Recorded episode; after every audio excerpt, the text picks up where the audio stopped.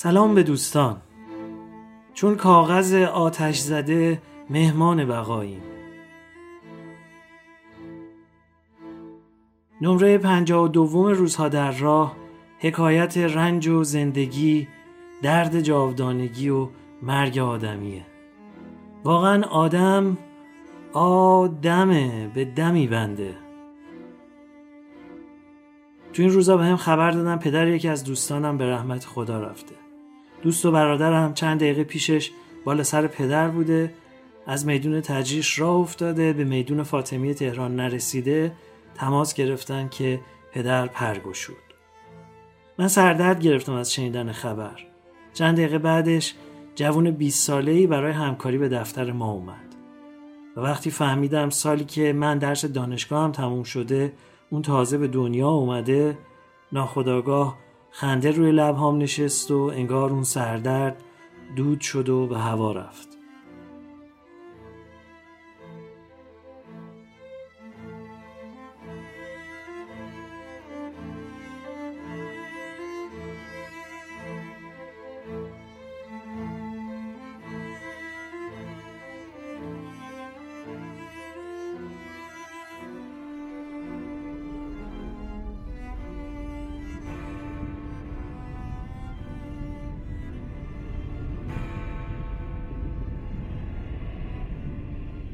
توی این قسمت هم مسکوب دوستی رو از دست میده و به مرور شاهد آب شدنش و فرو چکیدنش هست. حکایت عجیبیه حدیث سرگذشته سوزناک آدمی تا وقتی هست قدر نمیشناسیمش و وقتی قرار بره تازه تقلا می‌کنیم که یه جوری نگهش داریم.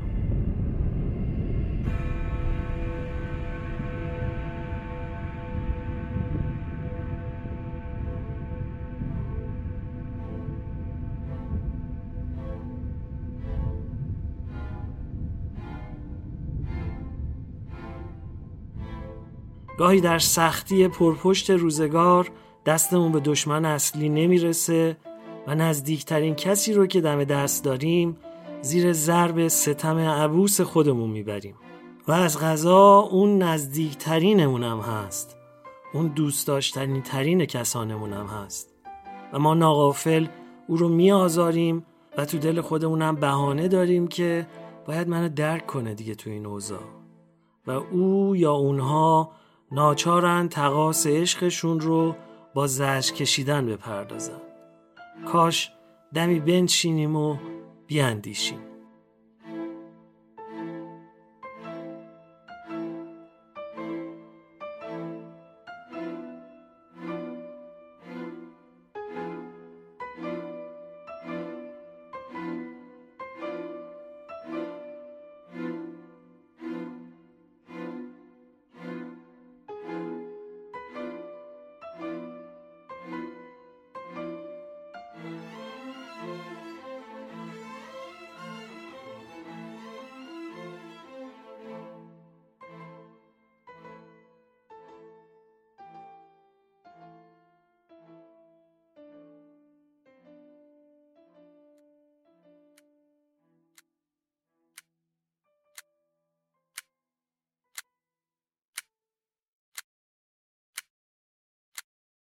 شش ژانویه 1991 برابر با 16 دی 1369 پیروز از لندن برگشتیم. تو اونجا آل محمد رو دیدم که با سرطان می جنگید. امیدوار و آرام بود و خوشبختانه گویا مرض چندان پیش نرفته که جایی برای امیدواری باقی نمانده باشد. جز برای رفتن به بیمارستان و پرتونگاری از خانه بیرون نمی رود.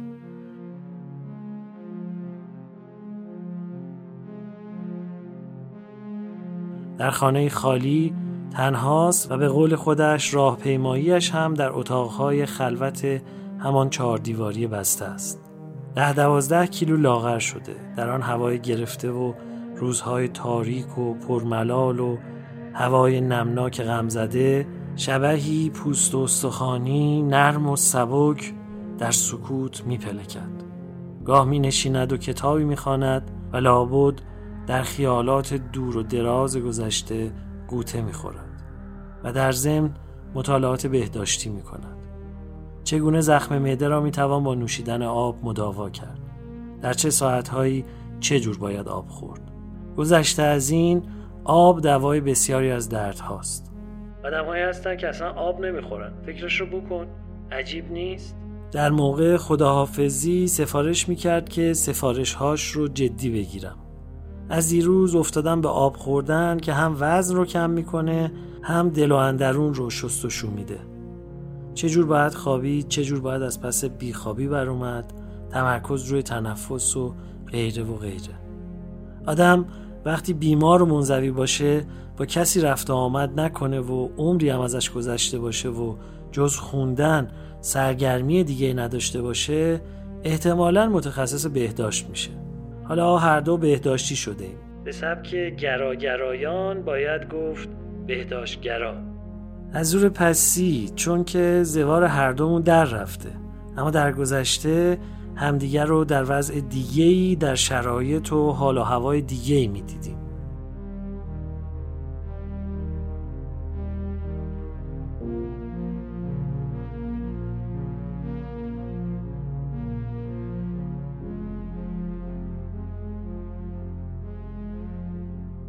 در سال 29 او مسئول کمیته آبادان و هر دو عضو کمیته ایالتی خوزستان بودیم. هر دو پرشور بی آرام و مرد خطر. در کار خطیر دگرگون کردن دنیا. اما حالا از اون ایمان نه فقط بریدیم بلکه بیزار شدیم. دنیایی که آرزو می کردیم این شد. مثل چای خشکیده در خود تپیدیم و فقط این مونده که آرزو کنم بار دیگه که دیدمش اوراقتر از این نشده و شیرازش نپاشیده باشه. امیر اینجوری شده.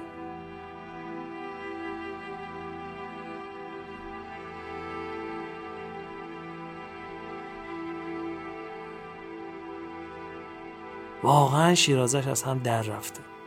سیب پوسیده چوب موریانه خورده و دست و پای دردناک و تن بیجان و چشمهای خاکستر گرفته و نگاه خسته با صدایی افتان و خیزان و گاه و بیگاه لبخندی محو یله روی تخت. و گویا هنوز روزنه خسیس امیدی مبهم. امروز غروب یه ساعتی دیدمش.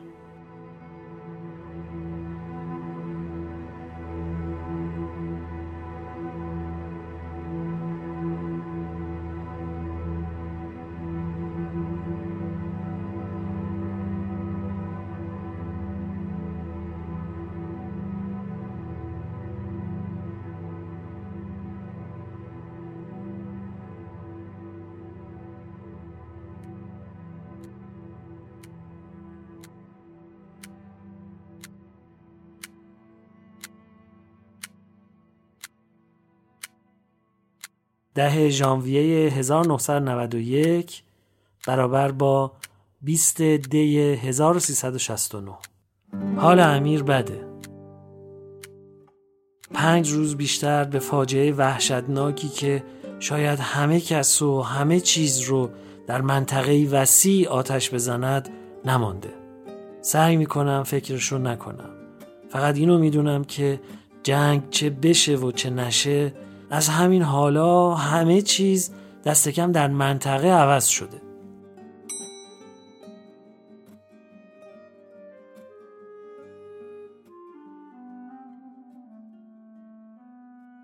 اینجا در پاورقی مسکوب اشاره کرده که ادامه این متن و که گفته حال امیر بده رو با عنوان غروب آفتاب توی یادنامه دکتر امیر حسین جهان بگلو به اسم خرد و آزادی مطلب مفصلی نوشته که انتشارات باقاینه تهران سال 72 اونو چاپ کرده. و بعد از اون هم در کتاب خواب و خاموشی که نشر دفتر خاک لندن اون رو در سال 1994 مجددا چاپ کرده این مطلب در اونجا به چاپ رسیده. و اینجا دیگه به اختصار فقط به او اشاره کرده و دیگه مطلبی رو که اینجا یادداشت کرده بوده نیاورده. و از خلال روزانه هاش اون رو بیرون کشیده و ارجاع داده به خواننده ها که اگه می‌خواین برین اون رو بخونیم ما الان اون رو برای شما می‌خونیم. فقط یه اشاره داشته باشم که این فاجعه وحشتناکی که داره بهش اشاره می‌کنه حمله وحشیانه رژیم بحث عراق به کویت هست که تو روزانه بعدی و یا های روزهای بعدش مفصل بهش می‌پردازه که می‌دونیم بعدا منجر به اون جنگ خلیج فارس میشه و وقایع بعدی. اجالتا خواستم یه اشاره داشته باشم. ما متن رو می‌خونیم براتون و بعد میریم سراغ روزانه ده فوریه 91 که میشه 21 بهمن سال 69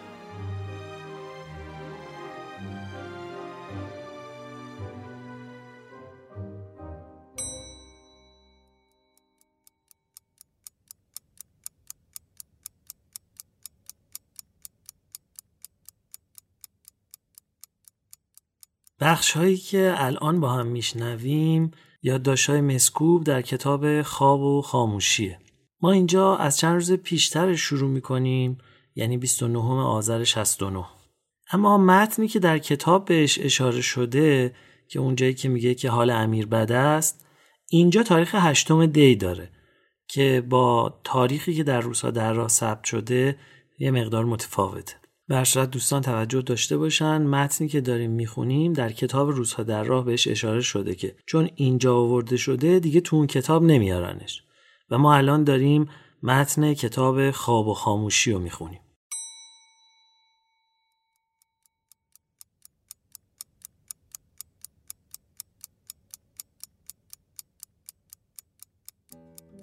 بیست و نهم آذر 1369 امیر دو سه روزیه که اومده. باید گفت آوردندش بیمار است. در تهران دیدمش. بستری بود. تکانی به خود می‌داد و هفته دو سه باری از خونه بیرون می‌رفت. ولی در حقیقت زمینگیر شده بود. به جد نمی گرفت خیال می کرد رگ است و رد می شود ولی رضا شبی که مهمانش بودیم توجه کرد و به جد گرفت و به اصرار توانست وادارش کند که برود سراغ دوا و درمان. آزمایش هایش شروع شد و دست آخر خیلی دیر به همان رسیدند که نمی باید.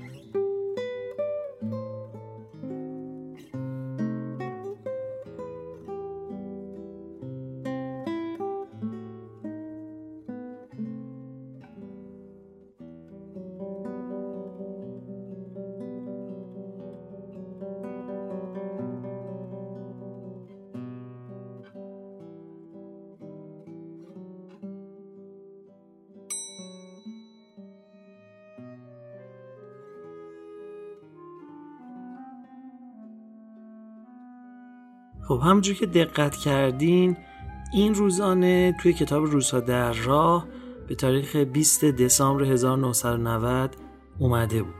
اما با یه تفاوتی. یعنی حتما اونا که دقت کردن متوجه شدن که اینجا نصر مسکوب شسته رفته تر تر تمیزتر و سیقل خورده تره. و هرچند که از روی اون یادداشت های روزها در راه نوشته شده متا چون می‌خواسته به عنوان یه فصل توی یکی از کتاب ها بیاد اون رو تراش خورده تر و برشته تر کرده و بخش از مطالبی که ما توی روزها در راه خوندیم به یه شکل دیگه ایش اینجا اومده.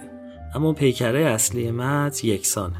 همینطور می‌بینیم که متن کوتاه کوتاه و بریده بریده است و به زبان نوشتار نزدیکتر اینجا تا به زبان گفتار.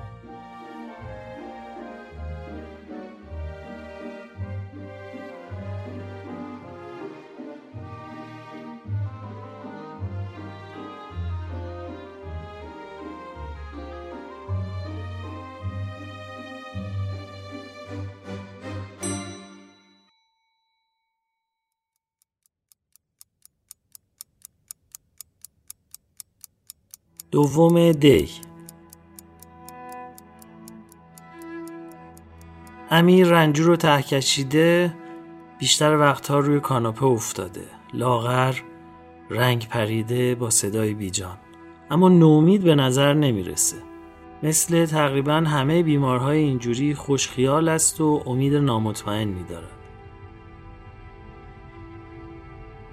آدم مرگ را می‌بیند که مثل دود وزان پراکنده و خاموش به هر طرف جولان می‌دهد و دوروبر افتاده و تکیده که انگار آب رفته دارد میپلکد.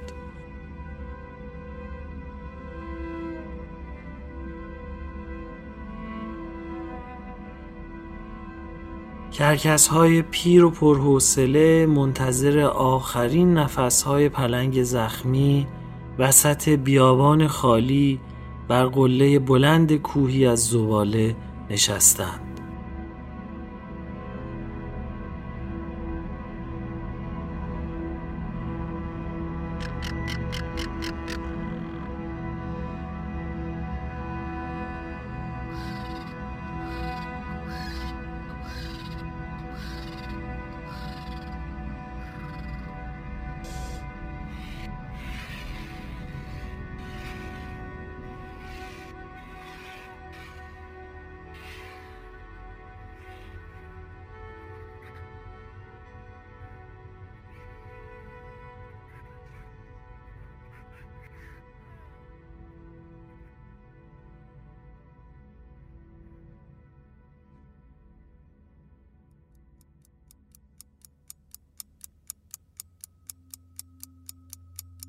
هشتم دی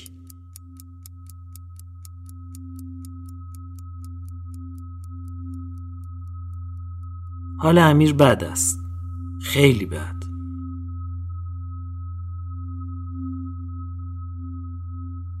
گویا امیدی نیست و مرگ دردناکی مثل خون در رگهایش میدود و هیچ مویرگی را آسوده نمی‌گذارد.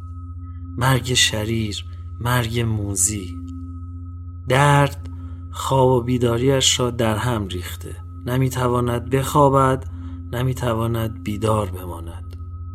امانش را بریده. به زور قرص و گرد و شربت در بیهسی و کرختی رسوب کرده.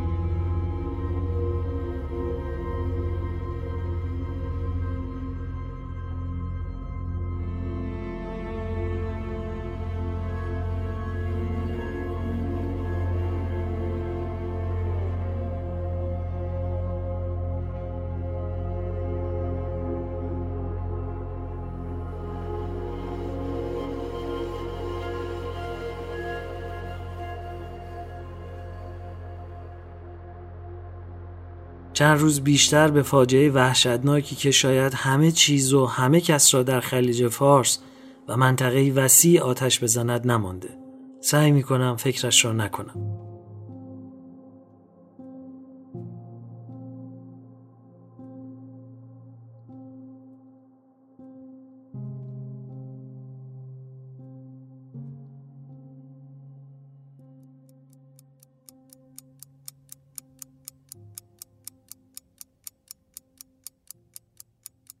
بیست و یکم دی. امیر را دیدم. دارد میمیرد. خاموش و کبود. دست چپش را از درد نمی‌تواند تکان بدهد. گفتم درد که تخفیف پیدا کند کمی راحت می‌شوی. گفت قرار نیست تخفیف پیدا کند.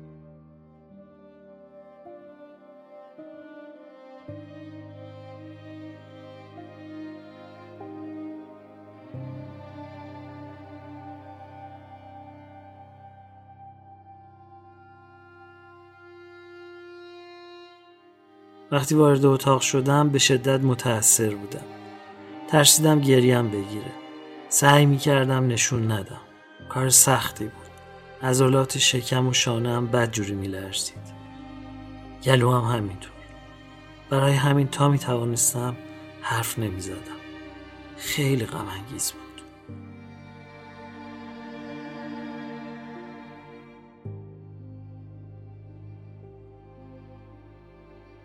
هیچ دلم نمی‌خواست که اون آدم مغرور زود خشم قرنده رو تو چنین حالی ببینم که بگه منوچهر کلاه رو سر ما گذاشت. می‌دونستم برادرش رو میگه که یکی دو ماه پیش مرده بود. اما نفهمیدم چه کلاهی. پرسیدم چطور؟ گفت شب خوابید و صبح دیگه بیدار نشد.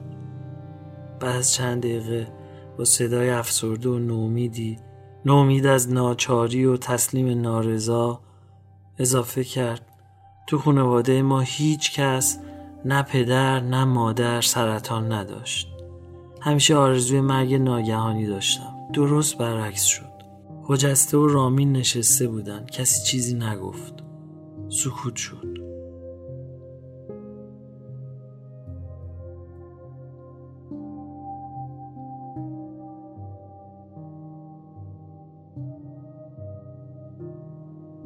بعدا به بهانه دیگه خجسته از پیشرفت زیاد معالجه سرطان و اینکه بهبود تا چه اندازه به روحیه بیمار بستگی داره و تجهیزات کامل بیمارستان صحبت کرد و منم دو سه کلمه ای درباره دوست سرطان زده دیگه ای گفتم که چقدر پرت و درمانی موثر بوده و حالش بهتر شده. باید خیلی سخت باشه با درد و قطر قطر مردن.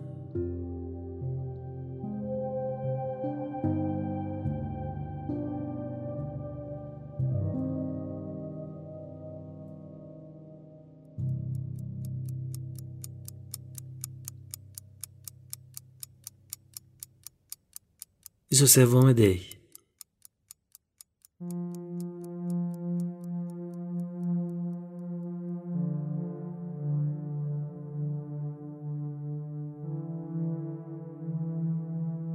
به همیر که نگاه می‌کنم خودم می‌بینم که دارم میمیرم. چرا؟ برای اینکه تو این دوستی در وجود اون چیزی به امانت سپرده بودم که داره نابود میشه. عجیبه.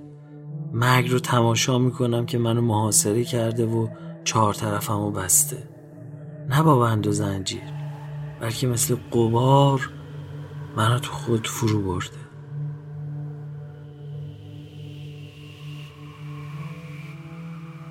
به آسانی می‌توان از آن لایه ها و موج های پی در پیان گذشت.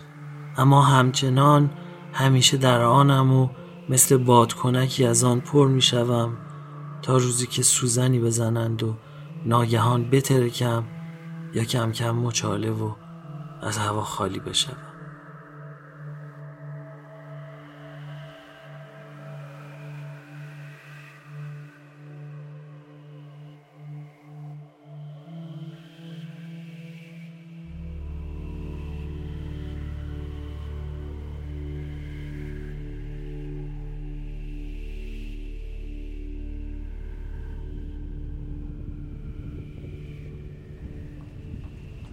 روز غمگی نیست.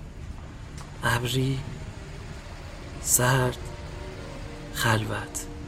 صبح یک شنبه و آبران در خود تپیده و درخت های اوریان یک دست. به خیام فکر می کنم چند سال دیگر از همه اینها که دوستشان دارم چه مانده است؟ چقدر این مردم وحشت زدن؟ هم از جنگ صحبت می‌کنن. دو روز بیشتر نمانده. خیال می‌کنن اگر در بغداد جنگ بشود پاریس به هوا می‌رود. ترس را می شود دید که مثل پرنده موزی در هوا تاب می خورد. نه ترس از مرگ کسی ترس از گرانی و کمبود نان و گوشت. تو لوموند خوندم که زنهای خوندار مارتینیک اون سر دنیا از ترس جنگ خاروبار ذخیره می‌کنن شکر، کنسرو ماهی، کره و نمک و اسپاگتی هر جور اغذیه و اشربه. حماقت آدمیزاد نهایت نداره. من فکرش رو می‌کنم اما نه با ترس. نه عظمت فاجعه اگه پیش بیاد چنان است که آدم را فلج می‌کنه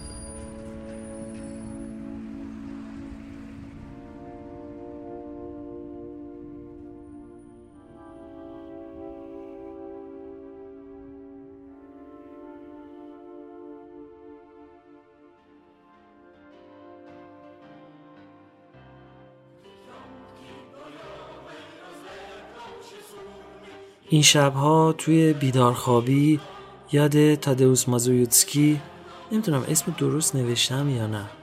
نخست وزیر سابق لهستان بدجوری مزاحمه. هر شب دست کم یه ساعتی آزارم میده و بیدار نگهم میداره. فقط اسم و تصویر بسیار محوی از عکسی در آخرین روزهای حکومتش. نمی‌دونم چرا. برای اینکه کبین شبیه امیره برای اینکه روشنفکر سرراست یک رو و اخمویه که در برابر جاذبه رقیبی شجاع ولی عامی و مردمدار شکست خورد. برای ناکامی در یاویگری برای ناتوانی در بلند پروازی که سرگذشت امیرم بود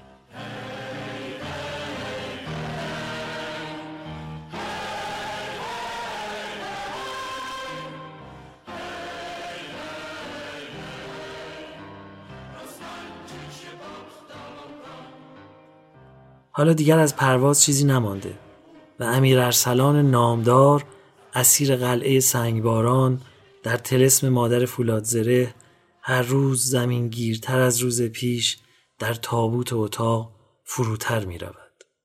در ذهن فهم و شعور پادشاه ما رو باش. تازه وقتی حوث داستان می کرد امیر ارسلان نامدار برای شکایت می کردن. اون پادشاهمون نقیب الممالک هم استاندال و فلوبرمون اینم خودمون.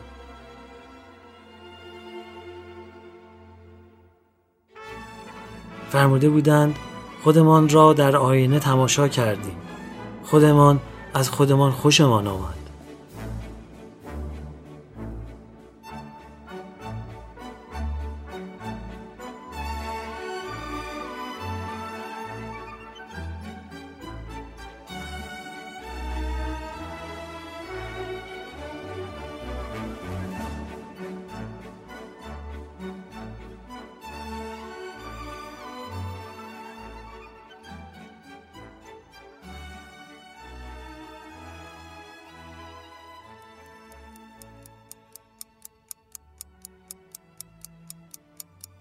نهم دی درمان امیر رو بریدن و به جاش مورفین رو شروع کردن. تا دست کم درد کمتر و روزهای آخر آرومتر شه. ظاهرا این آخرین نتیجه آخرین مشاوره پزشکیه. نومیدی. ولی امیر امیدواره و خیال می‌کنه بیماری در همین مرحله میمونه.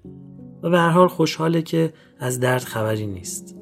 کلافه و مچاله شده بود رامی می‌گفت برای اولین بار تو زندگی آرزو می‌کنه که ای کاش برادر یا خواهری می داشت. کشیدن این بار به تنهایی سخته.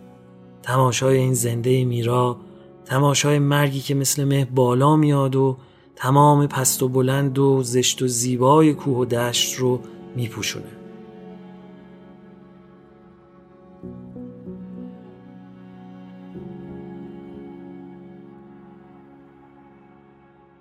این جوجه لهیده یه وقت چه یال و کوپالی داشت.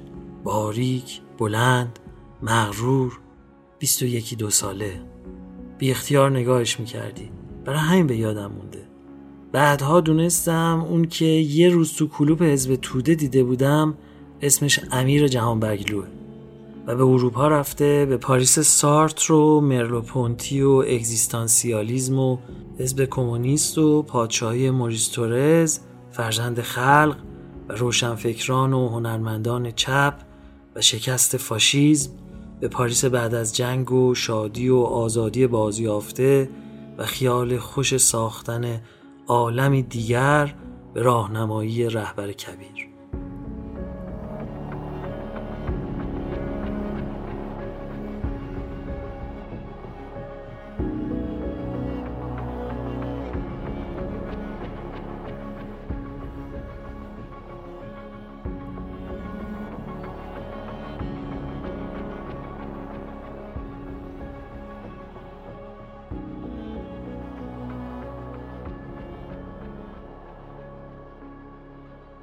آرزوی سالهای نوجوانی من برای دیدن نوتردام، گوشپشت و ژان در او تحقق یافته بود.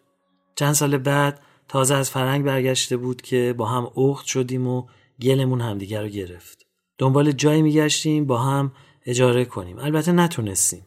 او در همون کنج خونه پدری موند و من هم در خانه مادری. دو نوجوان تازه داماد اسرت به دل برای تشکیل کانون گرم خانواده در قدم اول واموندن اما در عوض پس از چند سال مادرانمون همسایه شدن. هر دو به فاصله یه هفته مردن و هر دو رو کنار هم به خاک سپردیم.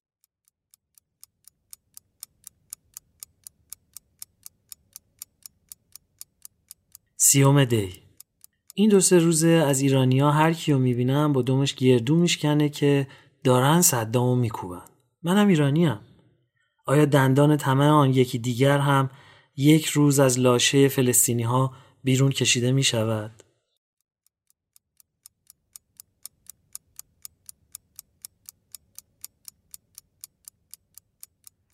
هفتم بهمن میگن بمب افکنای بی 52 با سی تون بمب فقط هدفهای نظامی رو بمبارون می‌کنن و مزاحم دیگران نمیشن.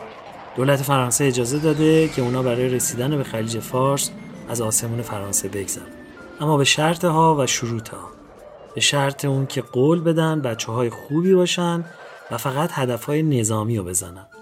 اونا هم قول دادن که بچه های خوبی باشن و فقط شبا بمبارون کنن.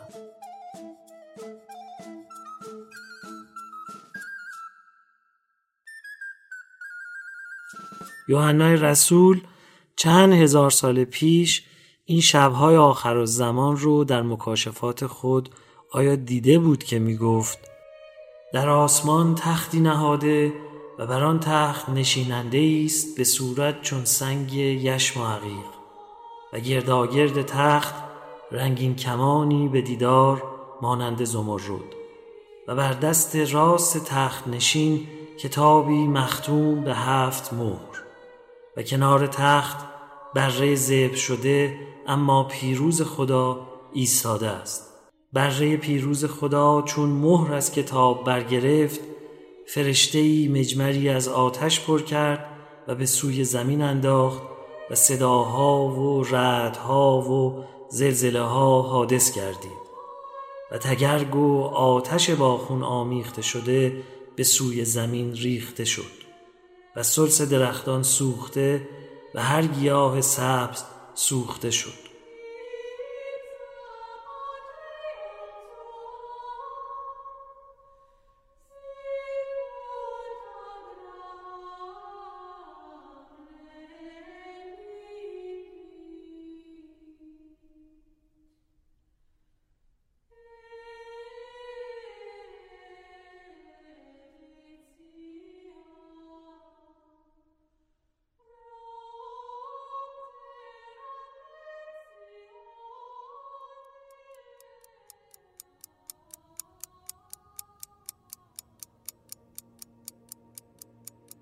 هشتم بهمن. تو کتابخونه مدرسه زبانهای شرقی وسط کتابهای بیرمق و پوسیده و کتابخانه های گیج خسته نشستم. خودم از همه خسته تر و گیجترم. بوی نای کاغذ مونده و قبار قرنهای گذشته و شمس قیس رازی میدم. مرحوم میرزا محمد خان قزوینی تا و سرا.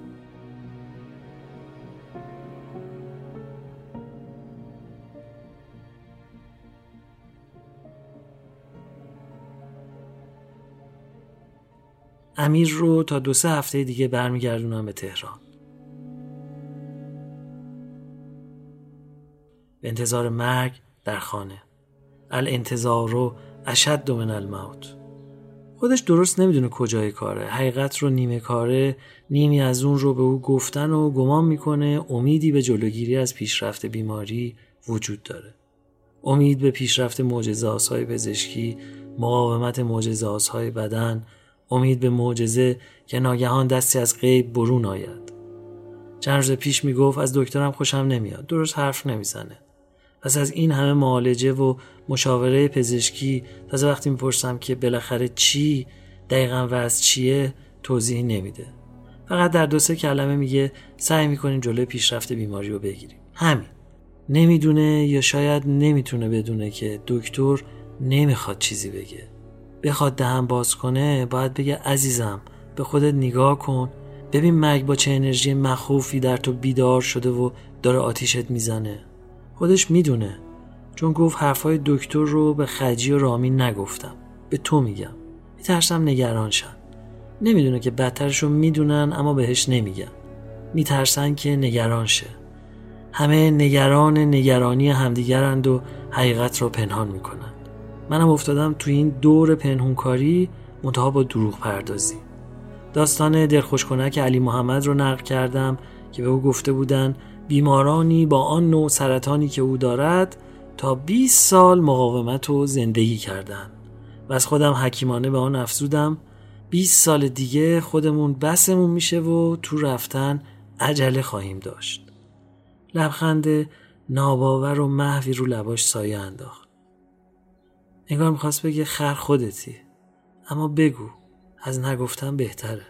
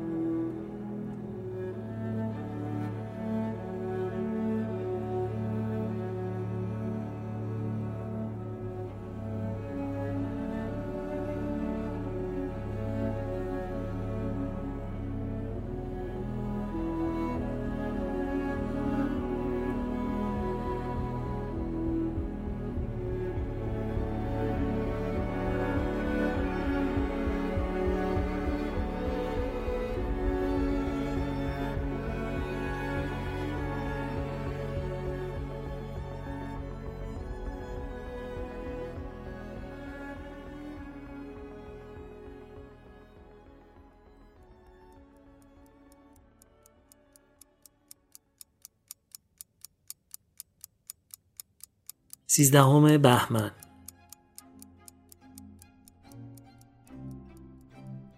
یه هفته است که امیر رو ندیدم. باز ناگهان بحران دیست سر رسیده. دراز به دراز افتادم و سرگذشت ایوب رو می‌خونم. همون داستان ظلم بیدلیل و دادخواهی بیحاصل اونو.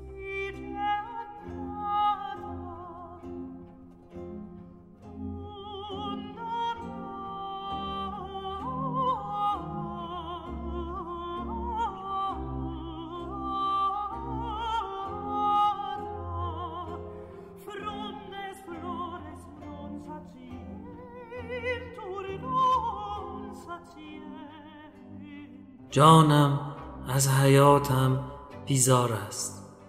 پس ناله خود را روان می سازم و در تلخی جان خود سخن می گویم. و به خدا می گویم به من بفهمان که چرا با من ستیزه می کنی. آیا برای تو نیکوست که ظلم نمایی و عمل دست خود را حقیر شماری؟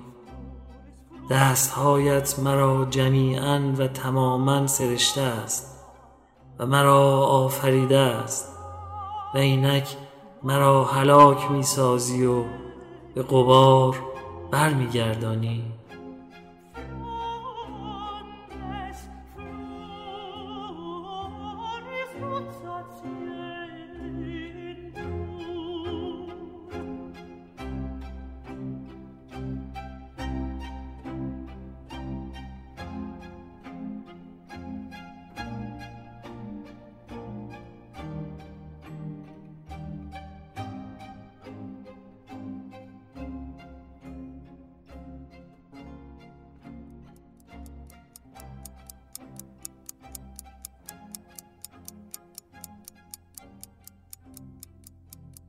چهاردهم بهمن.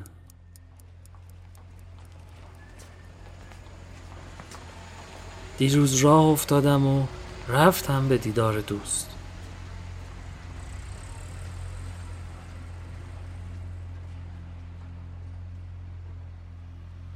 از امیر چیزی نمونده. همین یه هفته کلی پس رفته. رنگ خفه کبودی که به زردی می‌زنه با دو سه تا دندون افتاده پوست و استخون. لبها در حفره دهان فرو رفته. به طوری که آدم گاه خیال می کند میان چانه و بینی چیزی واسطه‌ای وجود نداره. یه پارچه استخوان رنجور درازکش روی کاناپه افتاده بود. صداش همون آشنای همیشگی نبود. با صدای دیگه بریده بریده حرف می‌زد. خجسته مثل همه این روزها با دلواپسی و خیشتنداری مشغول بود. نگار حالا که هر دو به معنای واقعی کلمه اهل درد شدن هر کشمکش دوران سلامت جای خود رو به همدردی عمیق داده.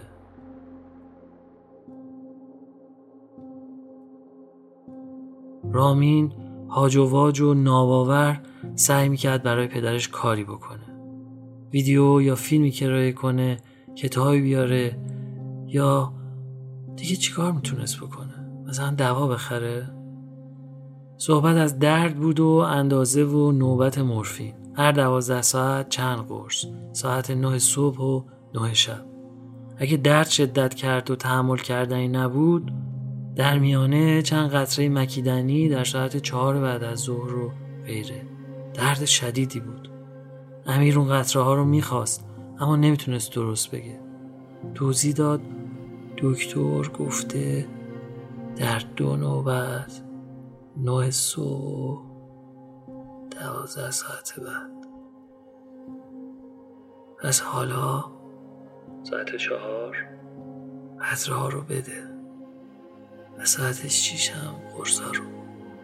خجسته گفت چرا ساعت شیش؟ یه دوازده ساعت نمیشه. گفتگو آشفته و در هم شد و خجسته سعی می‌کرد آروم بمونه و امیر رو عصبی نکنه. امیر رو کرد به ما که اونجا بودیم و گفت شاید نمی‌تونم منظورمو بگم. ما خودمون زنیم به کوچه علی و گفتیم چرا؟ چطور؟ گفت برای اینکه بعضی وقتا حس می‌کنم فکرم درست کار نمی‌کنه و نمی‌تونم منظورم بیان کنم. ما قیافه گرفتیم که یعنی داریم تعجب می‌کنیم. امیر حواسش رو جمع کرد و این بار درست توضیح داد. از نه صبح تا نه شب دوازده ساعت و در این میون ساعت چهار. چون درد شدت داره چند قطره برای اینکه فروکش کنه. ما گفتیم خب این که روشنه. معلوم شد از اول همه یه چیز می‌گفتن.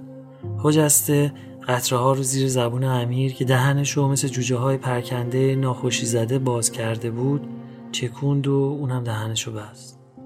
لبها گم و میونه صورت خالی شد. چشما رو هم گذاشت و قطره ها رو با میل دردناکی مکید. بعد آرنج ها رو دو طرف بدن تکیه داد. دست ها رو عمودی نگه داشت و پنجه ها رو در هم بست و در حالتی از چرت و کرختی و خماری فرو رفت. ده پونزده دقیقه گذشت. چشما رو باز کرد و عذر خواست که خوابش برده بود. گفتیم نه بابا عذرخواهی نداره. خجسته گفت دوا قویه. نعشه می‌کنه. امیر گفت نعشه بیدود و دم به مفت نمیارزه و فقط مایه خماریه. من گوش می‌دادم. دلم می‌خواست برای شکستن سکوت چیزی بگم اما حرفم نمیومد خجسته پرسید چرا پکری؟ گفتم نمی‌دونم. همینطوری علکی. گفت پکری به تو نمیاد. سکسکی امیر شروع شد. دو سه روز پیش از کوچه واون رفته بودن اون طرف باغ لوکزامبورگ تا کافه رستان تو برگشتن امیر به سکسکی افتاد که همچنان وقت و بی وقت میاد. حالا بعد از قطره ها اومده بود. امیر گفت ای به این مرض پدرسک صاحب اینه که اگه پایین چیزی بشه آدم خیال می‌کنه از بالا زده پایین. اگه بالا بشه آدم میگه از پایین زده بالا. من تو دلم فکر کردم که دیگه چه بالا و پایینی. مرض مغز و استخون ریشه و بیخ بدن رو خوشخونده دیگه جایی نمونده که نزده باشه.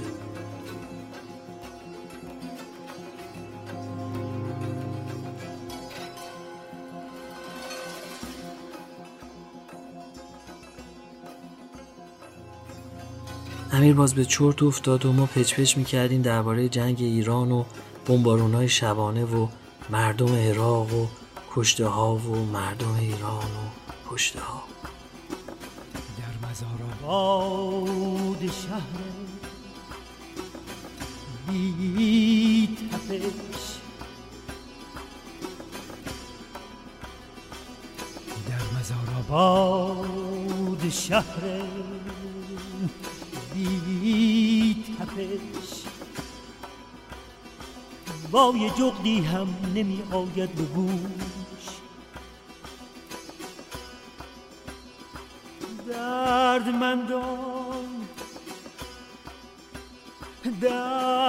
دردمندان بی خروشان بی فقام خشمناکان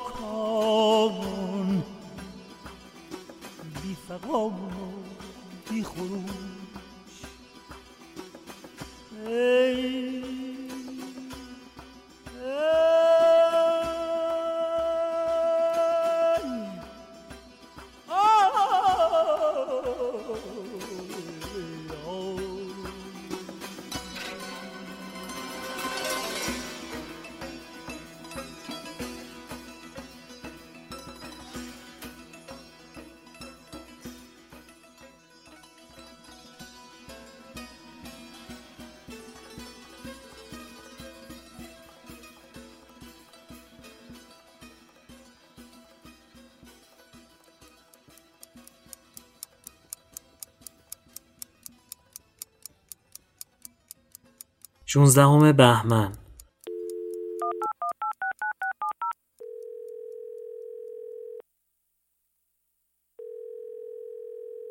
به امیر تلفن کردم. گفتم یه شب می‌خواستم بیام به دیدنت ولی خجسته گفته بود کسی نیست خونه خلوته. پیش خودم گفتم چه بهتر که این یه شنبه به آرومی بگذره. نیومدم. گفت نه بابا من که این سفر تو رو درست ندیدم. تو شلوغی هم که نمی‌تونیم به هم دل بدیم. کاش اومده بودی. گفتم دلم برای تنگ شده. اومدم.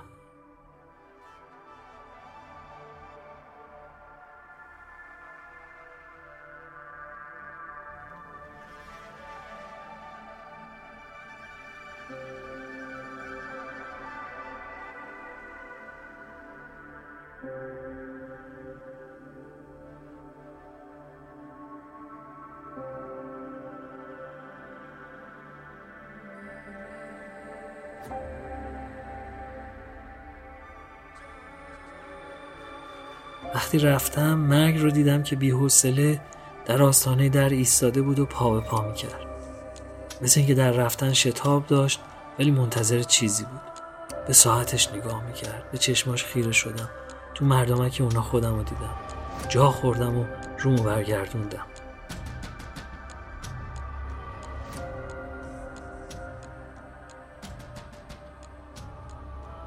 مثل یه بخچه نخنمای کهنه اما نفیس یه مش پوست و استخون خسته گوشه کاناپه تو خودش جمع شده بود.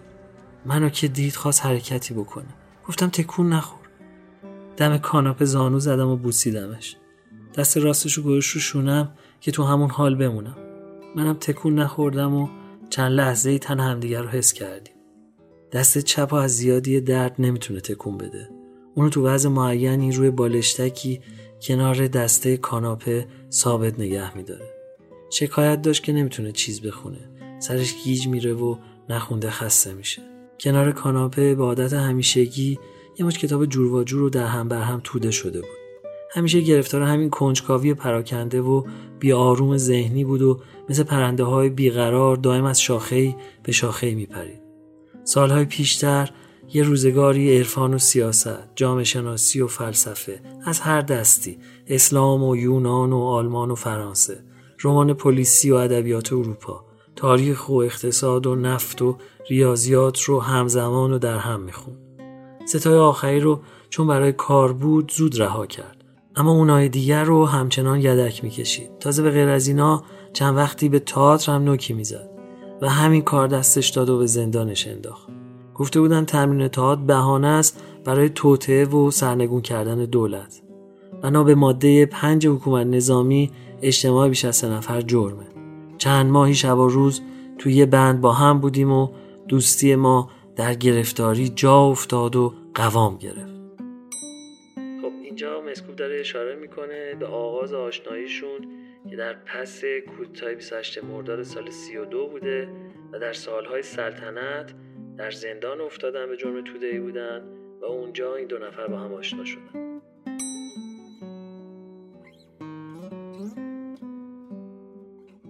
باری این کنجکاوی مثل تندبادی در او میوزید و تا آخر اون به این سو و اون سو میروندش.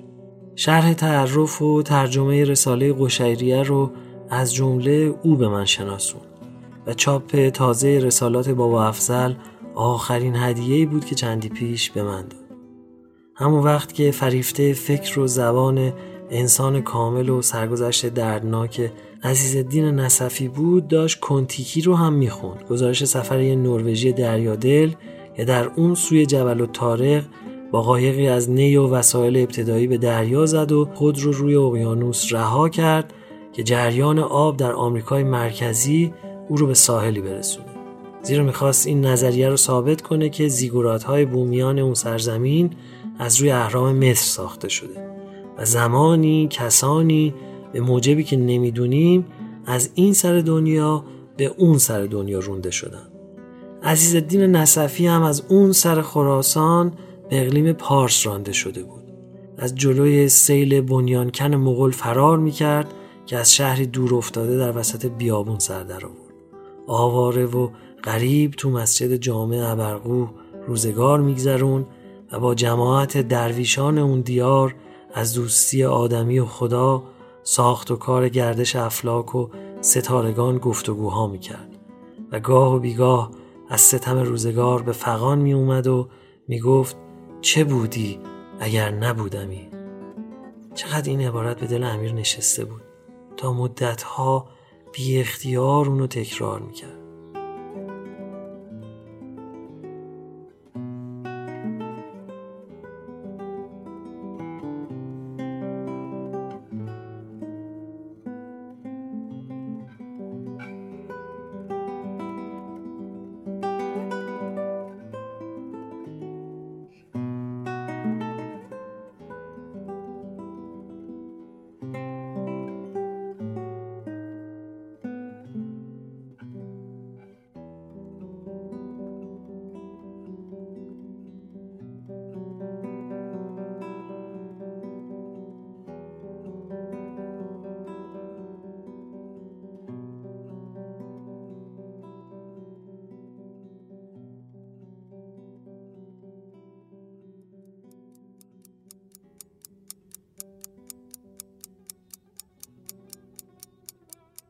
21 بهمن.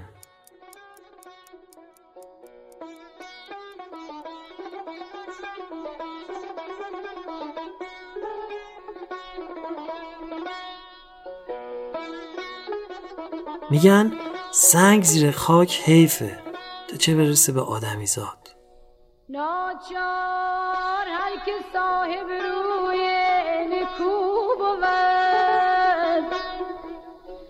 هر جا که بگذرد همه چشمی در او بود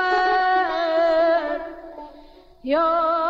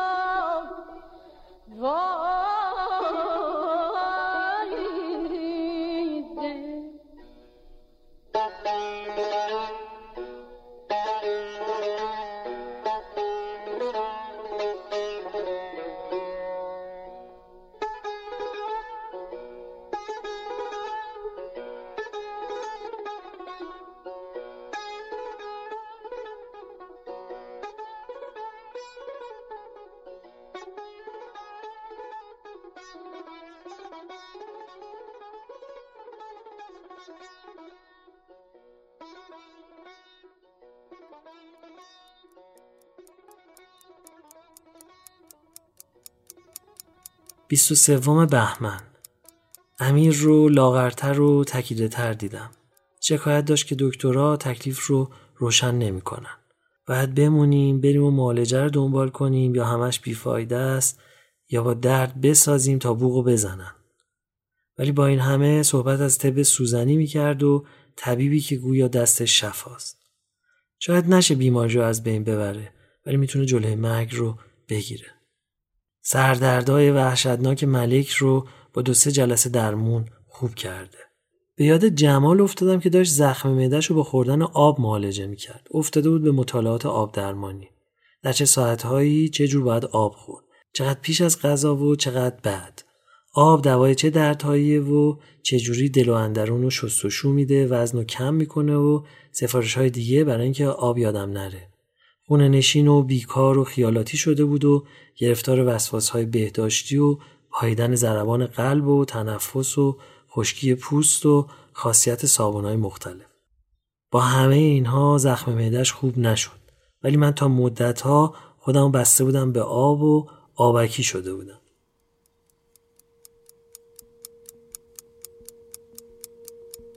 24 بهمن. رامین یه روز به من می‌گفت تکلیف بابام با مرگ روشنه. با زندگی روشن نیست. راست می‌گفت. تن جواب آشوب این سر ناسازگار رو نمی‌داد. مخصوصا که این سر بعضی وقتا نمی‌دونست از کجا می‌خواد سر در بیاره. از بایزید و درویشان خاکسار یا تکنولوژی جدید و ضربه آینده آلوین تافلر که داشت ترجمهش می‌کرد. خود عنوان چند تا از این ترجمه ها نشون می‌داد که نوسان و تلاطم فکر از کجا تا به کجا بود؟ مردی که زیر زمین زندگی می‌کرد.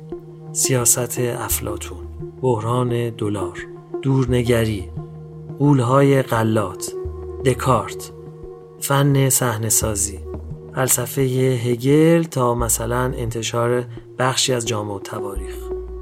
درد کار این بود که در امیر راه سر به دست بسته بود. اونچه در سر داشت نه از راه قلم یا قلمو راهی به بیرون میافت و نه از راه چکش.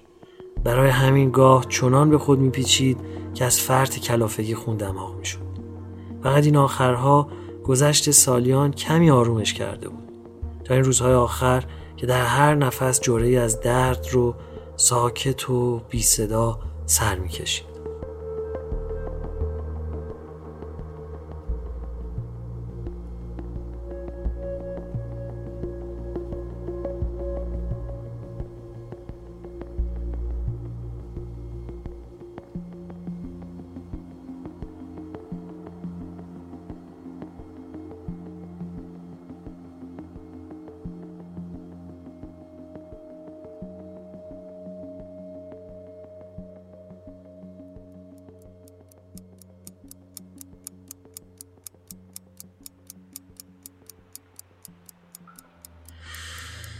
25 بهمن. امیر کسل و پرملال گوشه کاناپه فرو رفته بود و درد دل می‌کرد که نمی‌تونم چیزی بخونم. تا نوشته یا نگاه می‌کنم چشام سیاهی میره. ترس و دلهور آزارم میده. شدم مثل ایو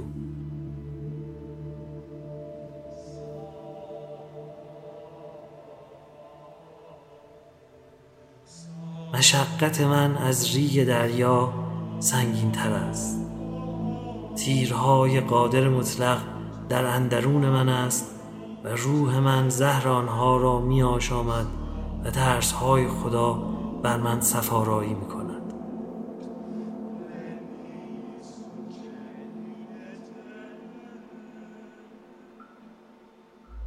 نمی‌دونم این ترس مبهم از کجاست که نه شکل معینی داره و نه موضوع معینی.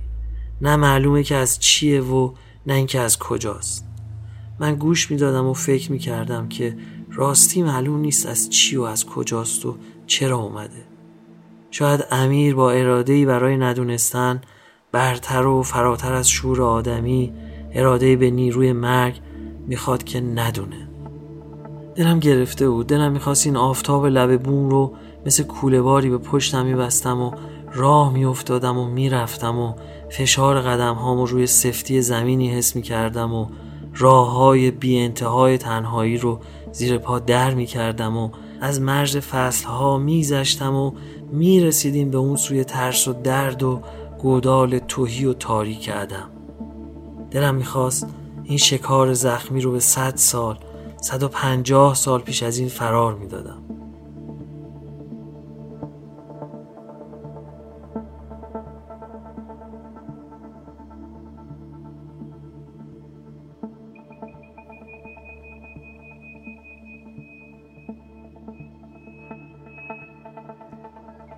من همیشه به امیر می‌گفتم که عوضی به دنیا اومدی. تو باید تو دوره خاقان می بودی آب و ملکی می داشتی و باغ دلگوشهایی در بالادست شمیران یا باز هم بالاتر و دورتر با مظهر قنات توی باغ و درختهای زینتی و ارغوان و ابریشم و بید مجنون و گلهای شمدونی و اطلسی و شبو دور تا دور کلافرنگی. شازده محزونی می بودی و مثل من فرانسه نیمه کاره می دونستی. تب شعری و تمای ذوقی تو خط و نقاشی و یکی دو سازن و کمان چکش روزای گرم تابستون زیر سایه خونک بید کنار آب روون روی تختی میلمیدی و شبای مهتاب به مخده زربف تکیه می‌دادی و قرص لرزون ماه رو تو آب نمای جلوی ایوون تماشا می‌کردی و برای دو سه رفیق محرم از هند و هرات و قفقاز و سیاست انگلیس و روس صحبت می‌کردی یا داستان سوزناک عشق پل و ویرژینی و سرگذشت عبرت انگیز ناپلون بناپارت رو براشون تعریف می‌کردی و عارفانه بازی روزگار و گذشت ایام رو به چشم دل می‌دیدی.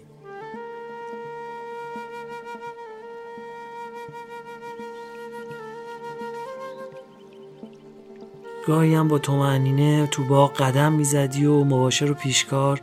یا کت خدایی دست به ادب. دو سه قدم عقبتر پشت سرت راه میافتاد و از لایروبی قنوات و جمعآوری محصول و سردرختی و دعوای روایا بر سر آب خبری می‌داد و می‌رفت. تو رو چه به دست و پا زدن و کار کردن برای نو خوردن؟ امیر از ته دل میخندید و اگه دوست خودمونی دیگه حضور داشت اضافه میگرد راست میگه پدر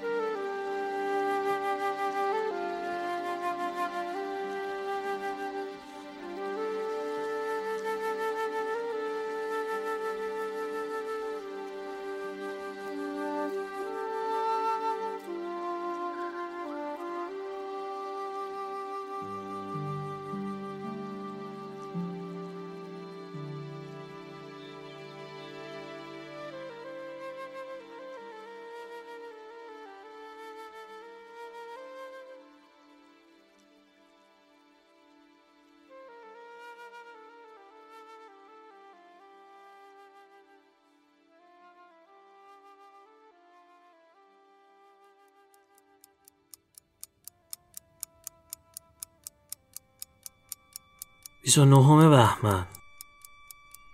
امروز نیم ساعتی با امیر تنها بودم.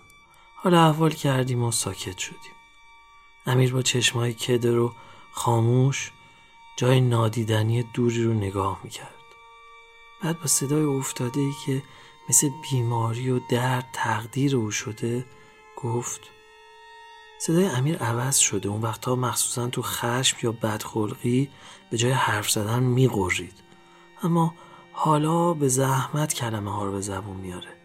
بعد بگرده و یکی یکی رو پیدا کنه و مثل سطل سنگینی از ته چاه حافظه بالا بکشه.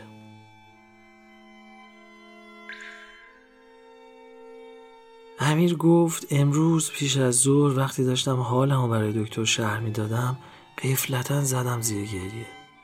اشکم چنان سرازیر شد که نمی‌تونستم حرف بزنم. بعد جوری بغزم ترکید. هرچی کردم نتونستم جلوی خودم بگیرم. گفتم چه اصراری داشتی جلوی خودتو بگیری؟ دیدم حرف بیجایی زدم. چون دست خدا گوشت و استخوان ایوب را لمس کرد و از کف پا تا فرق سر به دملهای دردناک مبتلا شد دوستان ایوب خاکستر نشین آمدند و هفت روز و هفت شب همراه او بر زمین نشستند و کسی با وی سخن نگفت چون دیدند که درد او بسیار عظیم است.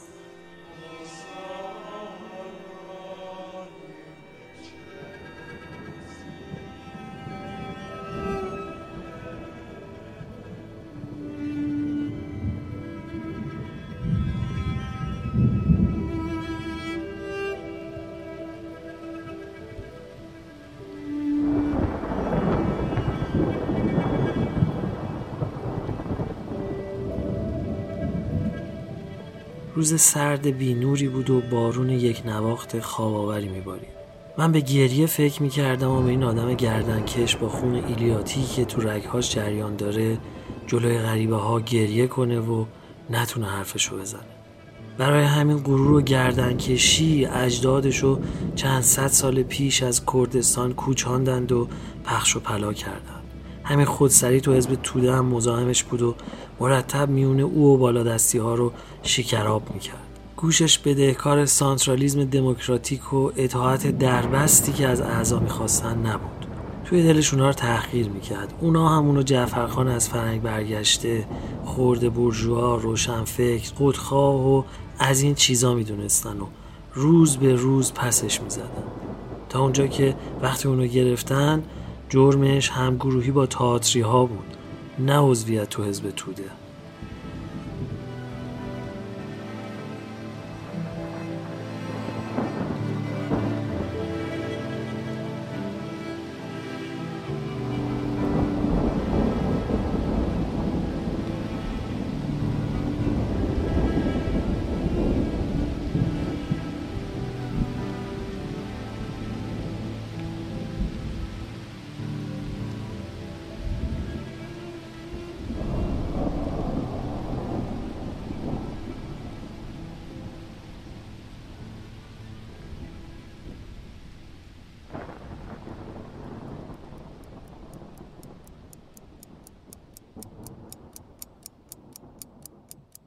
دوم اسفند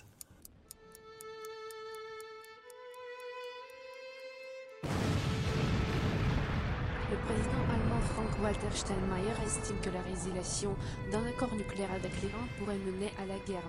Au cours de l'interview aux médias allemands, تو تلویزیون موشکی دیدم که به سرعت موشک طول یکی از خیابونهای بغداد رو پیمود و منفجر شد یه شب دیگه باز موشکی رو نشون دادن که به پنجره خورد و ساختمون فرو ریخت و گفتن درست همون پنجره رو در همون طبقه نشان کرده بودیم.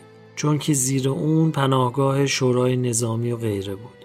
شبها تخم پربرکت مرگ هزار هزار از آسمون میریزه. هر تخم هفتاد تخم. از انسان بودن خودم شرمندم و امیر رو که می‌بینم از سلامت خودم خجالت می‌کشم.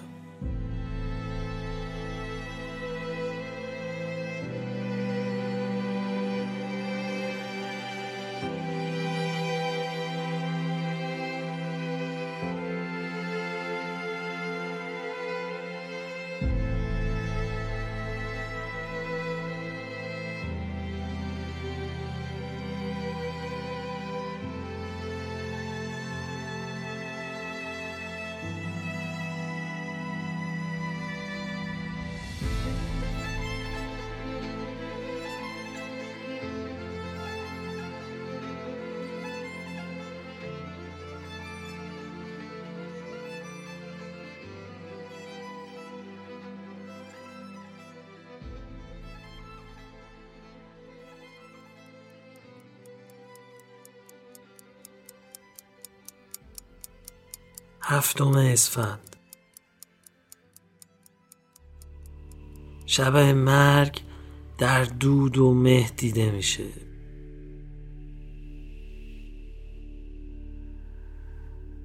پوزه کشیده و چشمای گرسنه. جلنبر و کاهندود اما با دستهای آهنی متجاوز. از خلال پنجه های خاردارش امیر پیداست. می‌دونه که گیر افتاده به روی خودش نمیاره. همگینه و نمی‌خواد بزنه زیر گریه.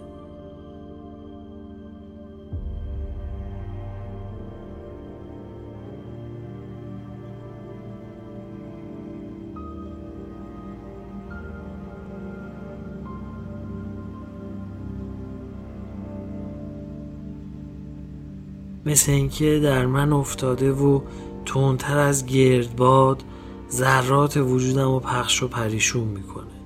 تو اصار بلند و بیروزنش منو میفشاره و استخونهامو خورد می‌کنه. یه روزگاری پس از مرگ مادرم چنان جونم و تسخیر و منو از خود پر کرده بود که نمی‌تونستم زندگی کنم.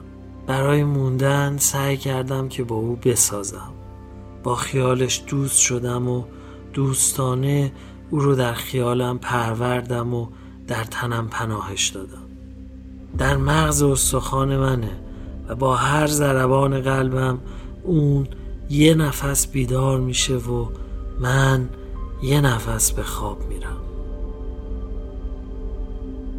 ولی با این همه وقتی که مثل کوه ریزش می‌کنه یا تو پستوهای تاریک تن پنهان میشه و دزدانه به هر گوشه میخزه تا تموم خونه رو پر کنه می‌بینم که دوستش ندارم. می‌بینم که بین ما نفرت پادشاهه نه محبت.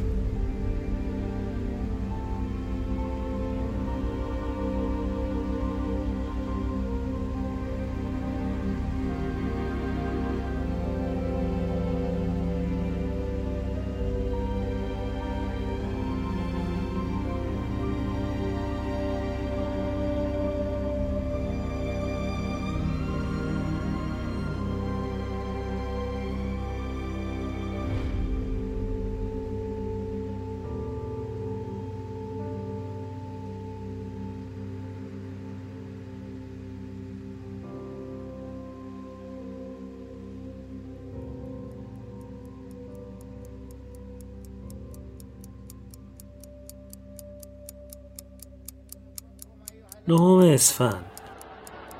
أو بعض العراقيين ربما قال مع نفسه أو مع آخرين. أنه كيف يستطيع صدام حسين أن يطلق مثل هذا التصريح؟ صدام هنوز میگه این منم تاووس الین شده. ارتعداد 14 مليون قادر على أن يكفي وجه اما پس از دو ماه بمبارون شبانه سرزمینی زیر آوار آتش و خون از نفس افتاد و مردمش خاکستر نشین شدن و از فرق سر تا کف پا مبتلا به دملهای دردناک.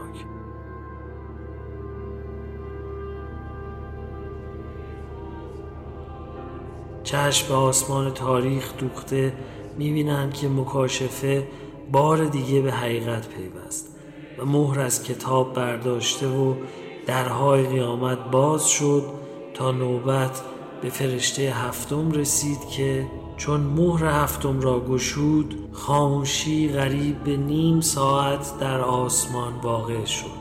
و سپس ناگاه کوهی بزرگ به آتشی افروخته شده به دریا افکنده شد و سلس دریا خون گردید.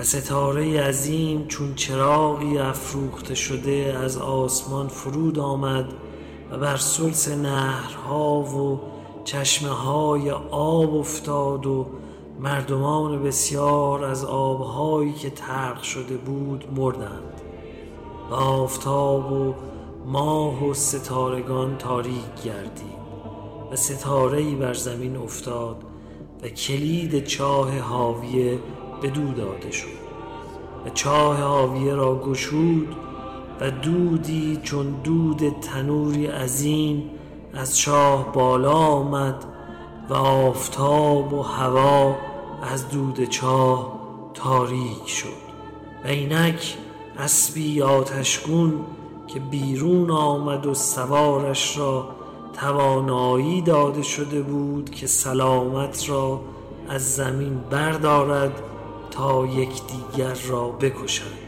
و به وی شمشیر بزرگ داده شده و اسبی دیگر دیدم زرد رنگ و کسی بر آن سوار شده که اسم او موت است و عالم اموات از عقب او می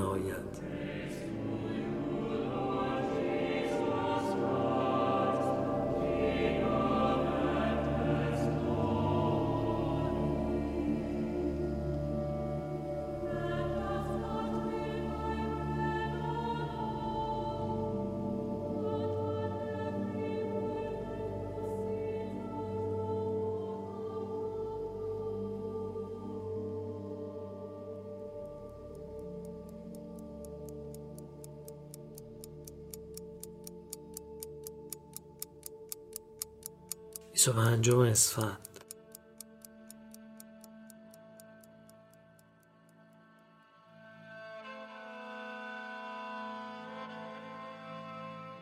امروز امیر رفت به هوا اینکه مهرماه برگرده. باورم نمیشه. چنان بیجان و نزار شده که سیگارشو به زحمت روشن می‌کنه. ولی با این همه مشتی کتابم با خود برد مثل همیشه از همه جور. خدافزی کردیم و اظهار امیدواری که همدیگر زودتر ببینیم. شاید کسی چه می‌دونه؟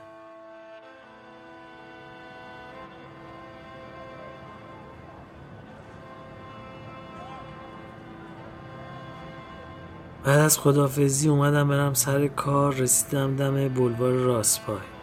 ایستادم اراده رفتن نداشتم. نه رفتن نه ایستادن نه هیچ. خواستم برم خونه دیدم نمی‌خوام. ذهنم تو خواب مرگ خفته بود. موندم و خودم رو جمع و جور کردم و رفتم به تماشای درخت.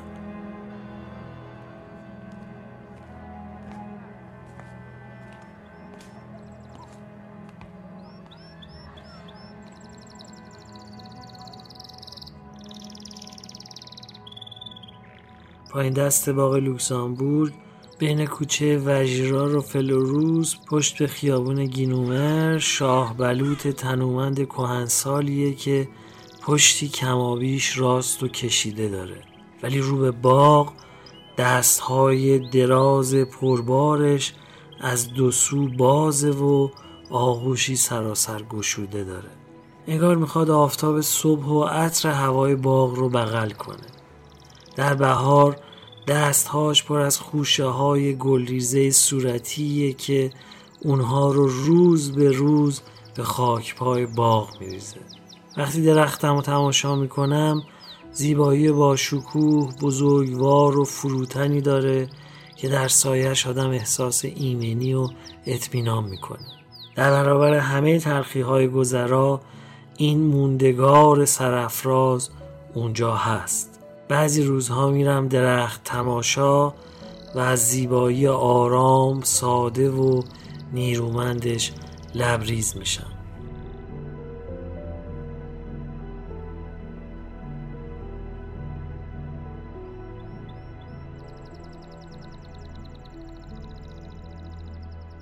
تو انگلیس دوستی دور از شهر در بلندی دشتی خوشمنظر مشرف به بوتزارها و علفزارهای آرمیده بر پشته های دوردست قصری داره که زمانی یه تاجر تازه به دنیا رسیده آلمانی و پولدار شده در هند به سبک ویکتوریایی ساخته.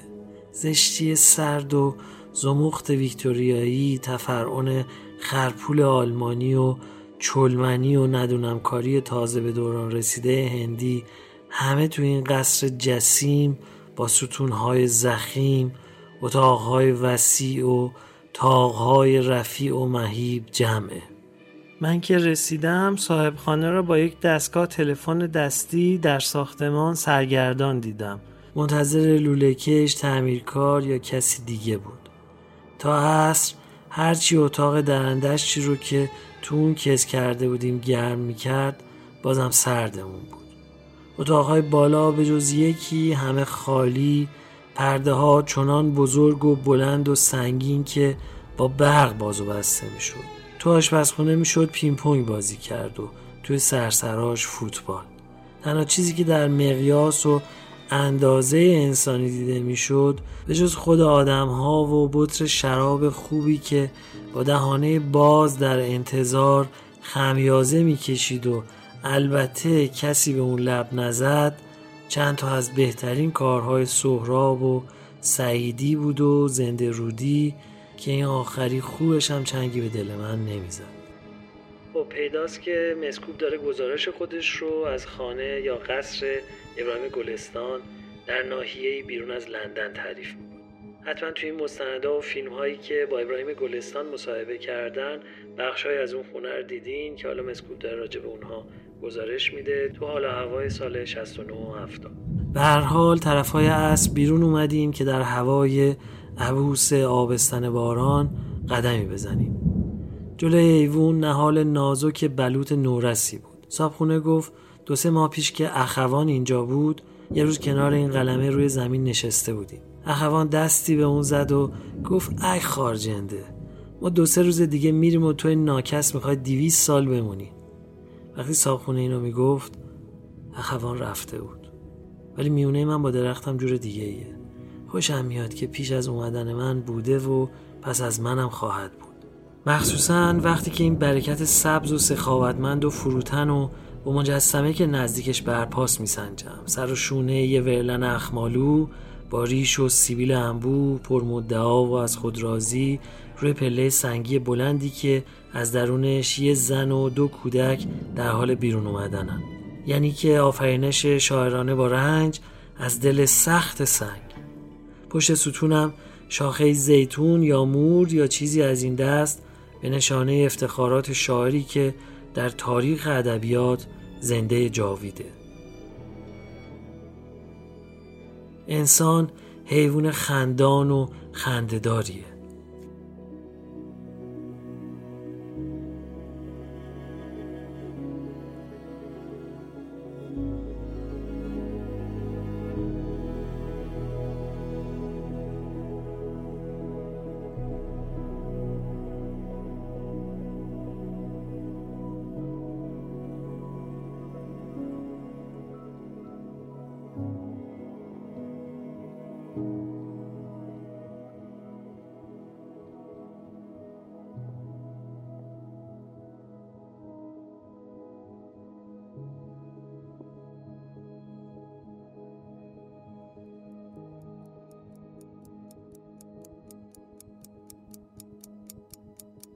پونزدهم خرداد 1370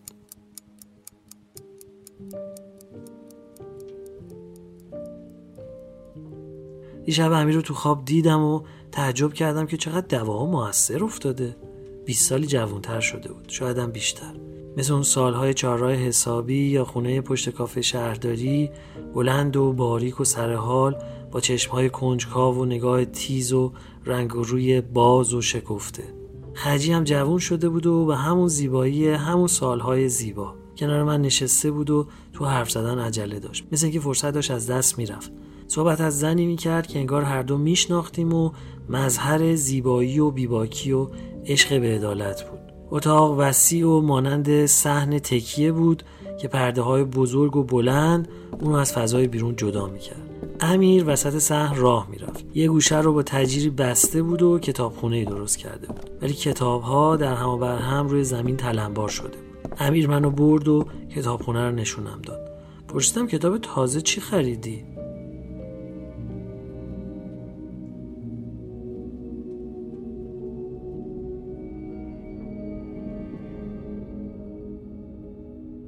دوباره بستری شد. همون امیر جویده سرطان زده سی چل کیلویی که دیده بودم.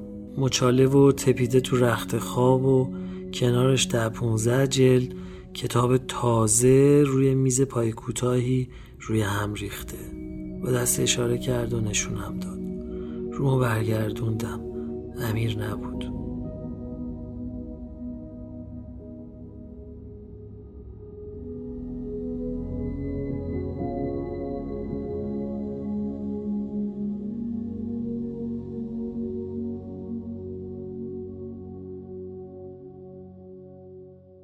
بیدار شدم.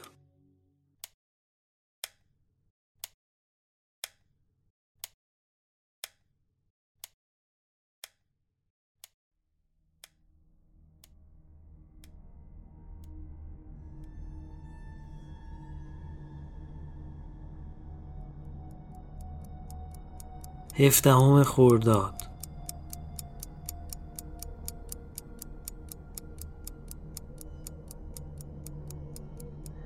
مرگ مثل موریانه گرسنه سمج و شرور. به سرعت مهره پشت امیر رو جوید و به ریه ها رسید و اونها رو مثل سفره کهنه پاره کرد و توفالش رو تو حفره سینه باقی گذاشت. حالا دیگه ایوب سرفراز نفس هم نمی‌تونه بکشه.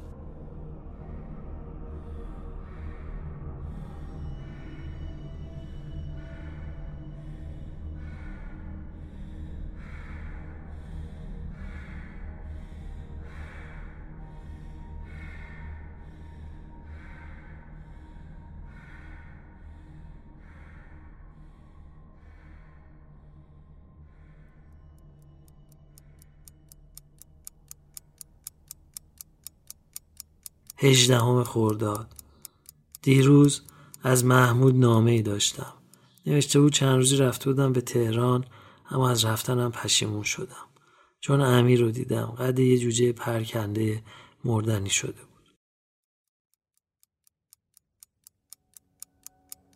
21 خورداد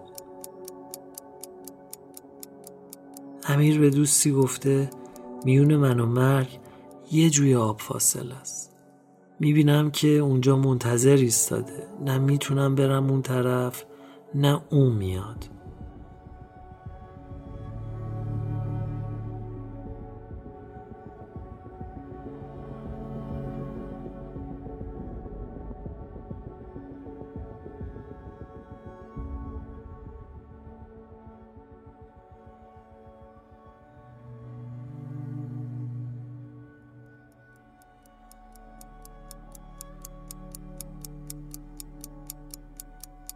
بیست و چهارم خورداد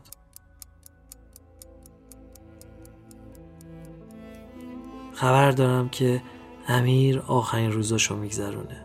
تو خواب و بیداری با درد و تنگی نفس چشم به راه مرگه.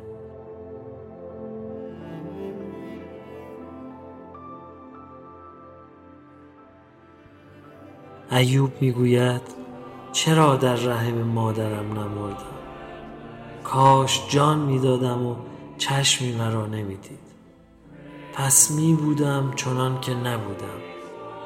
چون که آنگاه می بودم و آرام می یافتم با پادشاهان و اسیران و خستگان و بزرگ و کوچک. پس مرا ترک کن و از من دست بردار تا اندکی گشاده رو شوم قبل از آن که بروم به جایی که از آن بر نخواهم گشت. به زمین ظلمات و سایه موت به زمین تاریکی غریز مثل ظلمات.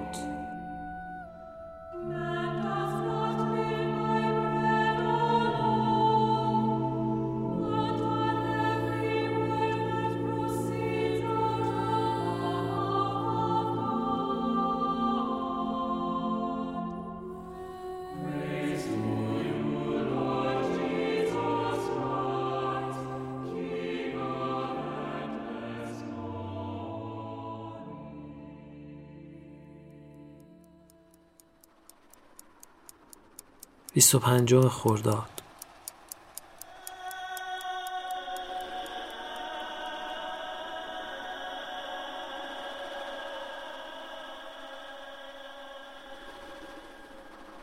همانا که از بحر این روزگار تو را پرورانید پروردگار.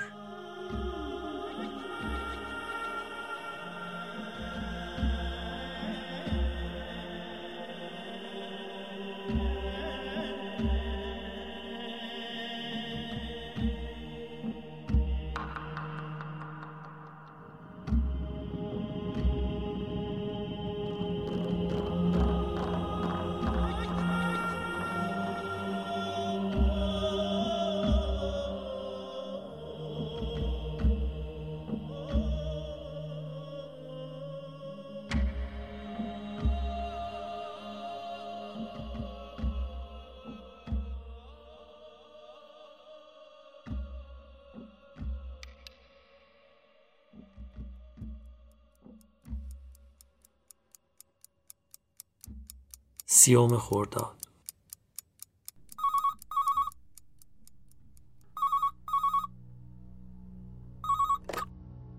امروز دوستی از تهران تلفن کرد. بعد از حالا اول پرسی و چند کلمه پراکنده و مکسی کوتاه گفت راستی امروز صبح امیر چیز شد.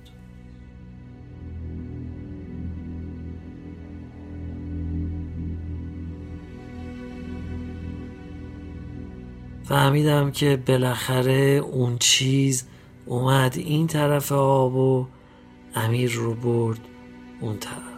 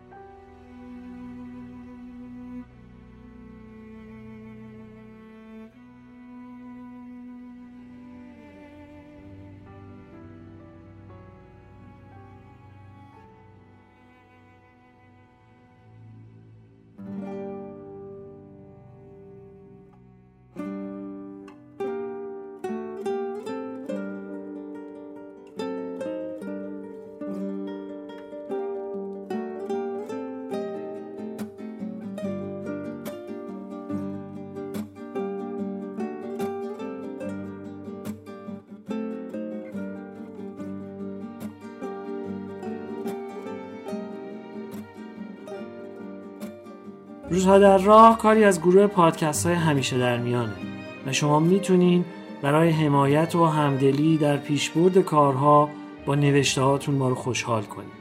با صرف کمتر از ده ثانیه وقت ما رو به دیگران تو شبکه های اجتماعی معرفی کنین یا با زدن روی نشان حامی باش از پادکست حمایت مالی کنید که کس در جهان جاودانه نماند.